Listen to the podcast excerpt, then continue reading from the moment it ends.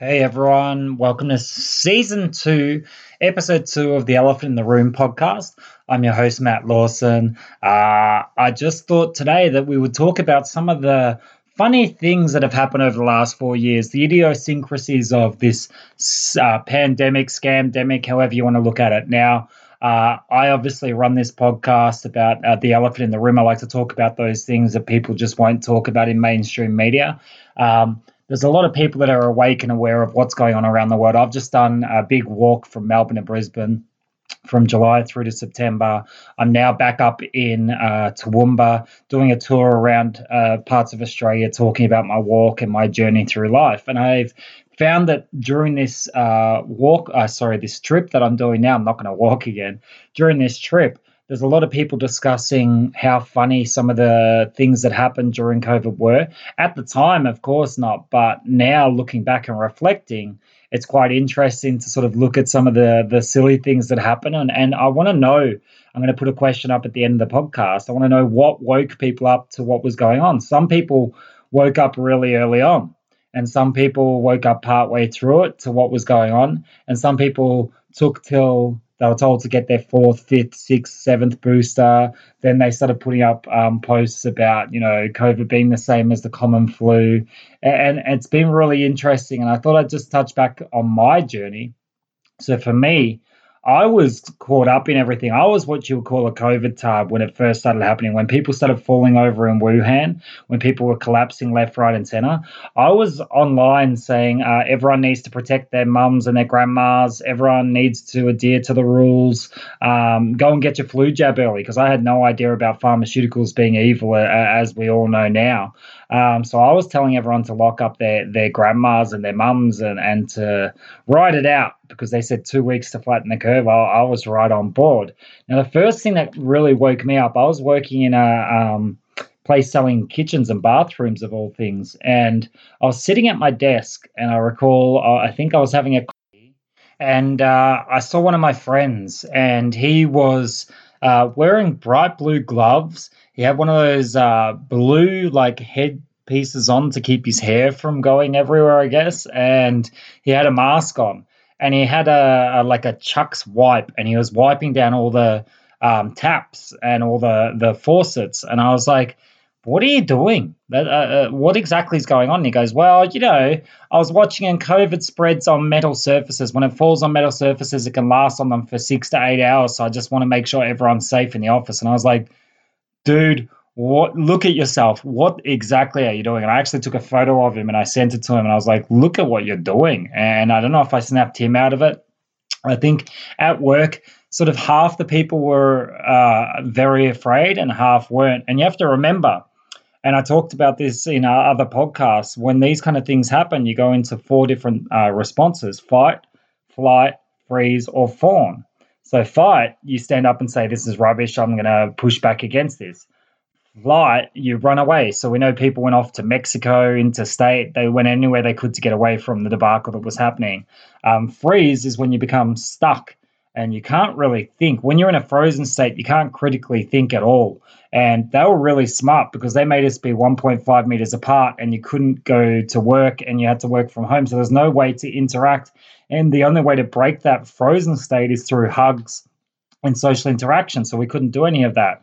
And the other one is fawn. So when someone's being abused, and I've read about this in abusive uh, relationships, when someone's being abused, they'll often uh, actually look up to and be nice to the abuser because they want that person to stop. So they'll actually do anything they say and they'll even thank them. So, like when Dan Andrews and all these other tyrants were locking people down, because they didn't want to keep on getting locked down and keep on getting hurt, they were saying, Thank you, thank you, thank you, Almighty One, for locking us down.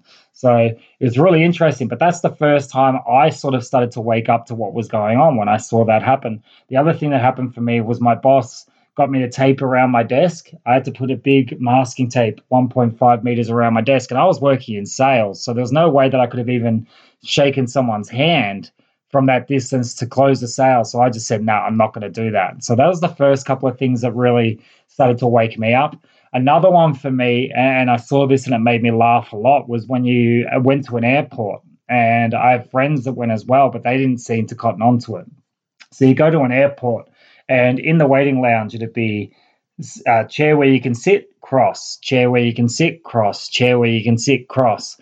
But once you got onto the aeroplane, everyone squished in there like sardines as close as possible to each other. And of course, whenever they went to eat, everyone got their food at the same time and everyone put their mask down and ate. But no one could see that it, it made no sense to do it one way and then not do it the other. The other one that made me sort of laugh was when they started saying that uh, COVID was spreading asymptomatically, so that people were getting it but not knowing they had it because they didn't get a temperature or any kind of sickness.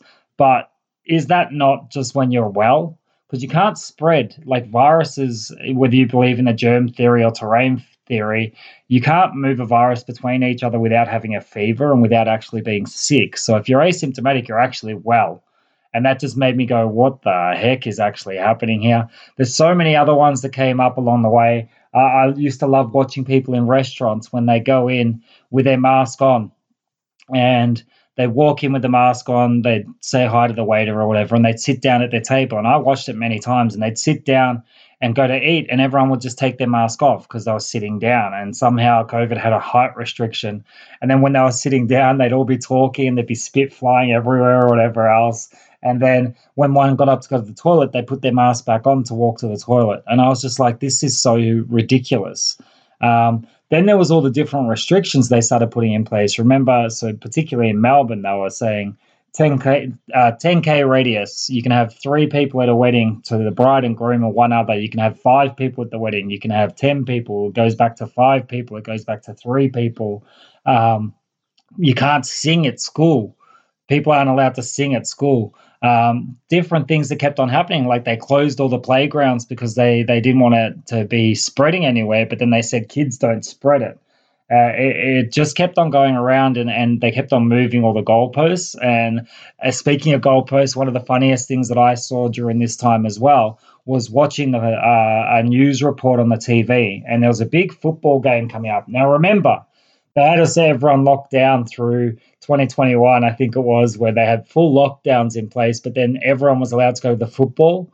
It was like an 80,000 crowd at the football, uh, Essendon versus Collingwood, and yet the Anzacs weren't allowed to march, uh, and there was no Anzac parade. And if people couldn't see that, that was all just about, you know, give them, give them, uh, what is it? Give them bread and circuses, and they'll never revolt and that's what was happening. But on a particular news story, the South Australian Cho, the chief health officer, remembering, of course, chief health officers don't have any um, uh, background in health. They're just people that are ministers that get put into this position and get paid a fuckload of money. But the chief health officer of South Australia came on and she was talking about the football. And it, because everything was opening up and people were allowed to go to the football, she was saying, um, I don't know about you, but if the ball comes towards you in the crowd behind the goals, um, duck it. Do everything you can to get out of the way of it. If you have to, give it a tap it away, but don't catch the ball. And everyone was watching it, just nodding in the background, the other ministers. And I was just like, what the hell are they talking about the football? Because you have to remember, of course, as well, that in um, in supermarkets. So supermarkets were a really interesting one because, of course, they kept everything open during this time. In supermarkets, uh, actually, they didn't keep everything open. Only the essential services like supermarkets, bottle shops, and brothels. They, they were the main things they kept open. Don't forget that. But in supermarkets, you go through. So you go into the say the fruit section, for instance, and you go through and touch a heap of apples, bananas, oranges. You know, you're checking, you're squeezing your avocados, you're doing all these things. You then go and get all the rest of your shopping. You pick up your different plastic bags. Uh, there's another topic for us for another day is that they're trying to take plastic off everything, but everything's in plastic in the shopping center. I'm going to give you a pet peeve really quickly before I go into the rest of this is paper bags I loved my plastic bags at the shops because I would bring them home and put them in my cupboard and use them for the bin liners as well. Now I get paper bags in the shops. When I go to carry them out, the freaking things rip. You can only use them once. And now I have to buy plastic bags to use as my bin liners anyway. So it really is a pet peeve of mine. Anyway, in the shops, you touch everything and touch the bags, touch all the apples and bananas that everyone else has been touching as well. And they've been telling us that COVID spreads on surfaces. And then you take it up to the conveyor belt, which is getting touched by everyone as well. You put your food on the conveyor belt. you're standing supposedly 1.5 meters away from each other on the stupid markers on the floor, which is just crazy in itself. Remember, COVID at that stage, they said would drop on the floor and spread on your shoes. And then you get into the line, you go up to the front of the desk, the person picks up everything that you've already touched, puts it through and scans it wearing their ridiculous mask. And then you have to stand behind a Perspex screen to pay. And I mean, most people that I know were paying in cash anyway, so touching the cash and handing the cash over to the register behind their little Perspex screen. How many places still have Perspex screens up? There's a lot that I think are never going to take them down. It's so impersonal. I hate talking to someone behind a Perspex screen. I always put my head around the side of it. Uh, I can't handle it. The Perspex screens for me were just ridiculous. They just made me laugh actually every time I saw it. Um, now, there's so many other things that just kept on going. And, and I think if we reflect on it now, if you were to talk to someone, if you could, could get in a time machine and go back to 2019 and you told someone all these different things that happened throughout the pandemic, there's no way they would believe you. If you told them people were wearing masks, they were getting locked down, they were having curfews, um, and five kilometer and 10, 10 kilometer zones where they could go. You've got to remember if I have a five kilometer zone that I can go in, and then the next person is has a five kilometer zone that overlaps mine, and the next person has five kilometers that overlaps that person, all these zones will overlap each other, and a lot of people will go and shop in the same shopping centers anyway. It makes no sense that you say uh, that these 5K zones or 10K zones should be in place. And the curfew at nighttime was uh, it, it was just a control mechanism. You have to think again. How could they say is it going to spread less by going out less at night or people what it actually ended up doing was everyone went to the supermarket and the, you had these huge lines before it closed each day so more people were getting squashed in in um, less hours during the day because many people would shop after work or at night time but this way everyone had to squish in and shop at the same time so for me that was actually ridiculous as well you, you watched all these different things play out that people just followed and no one seemed to question. And then, of course, with the jab rollouts, everyone gets these jabs rolled out, and you're watching. They're saying uh, initially AstraZeneca is safe and effective. They're all safe and effective. The Pfizer safe and effective. Um, just make sure you go and see your doctor or whatever else and get informed consent. This is what they were trying to say. And yet, when you went to your doctor, your doctors and your nurses were with AHPRA, which is the um, head body for doctors and nurses in Australia the doctors and nurses, if they spoke out negatively against any of the vaccines at all, if they said any negative wording, they would get deregistered. And there's doctors and nurses that are still deregistered now because they spoke negatively about the vaccines that were out there. Uh, so, how could you get informed consent? How could you speak to a doctor or nurse about what was going on if they weren't allowed to tell you um, if they weren't allowed to say anything negative at all against the vaccines, how could you go to see them about it? Then, of course, we saw the rollout happen, right? With AstraZeneca and, and, and Pfizer and whatever else. And then we were telling people, I was talking to people from 2020 onwards saying that uh, there's going to be, there's clotting issues that are going on. The other thing I talked about was it reinvigorates chickenpox in people. Of course, they then pulled AstraZeneca off the shelf. They said uh, one age group could have it, the younger people could have it. Then they said, actually, no, only the older people can have it. Don't go give it to any younger people because they're getting blood clots, myocarditis, pericarditis, all these things that we spoke about. We also spoke about the fact that if anyone gets these jabs in their body, in the animal studies they did in 2005 and 2015, all the animals were well for a while. The next time they came across a wild coronavirus, they got sick.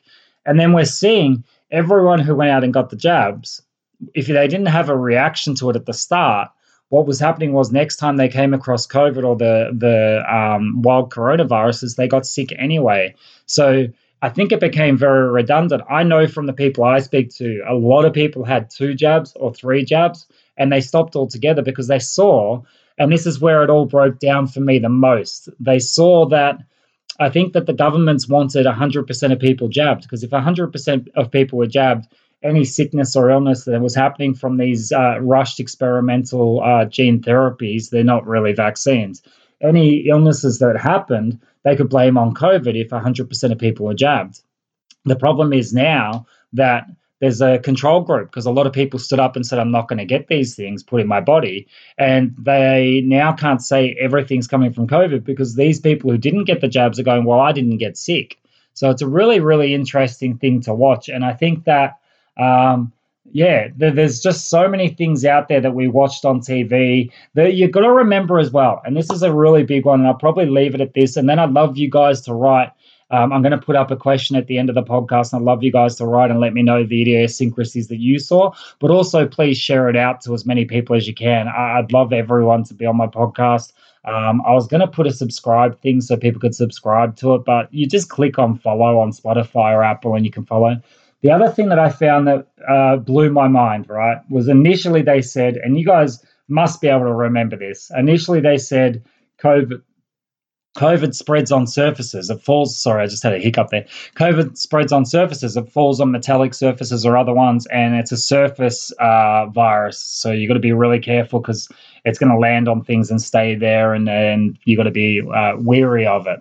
Then they said uh, all of a sudden it changed because in WA, in Australia, in Western Australia, a person was in a hotel room and somehow the virus went through the air and moved across to three hotel rooms down, even though they didn't leave their motel rooms. And then they said, oh, it's airborne. And remember, they said you can catch it even with fleeting contact with a human being.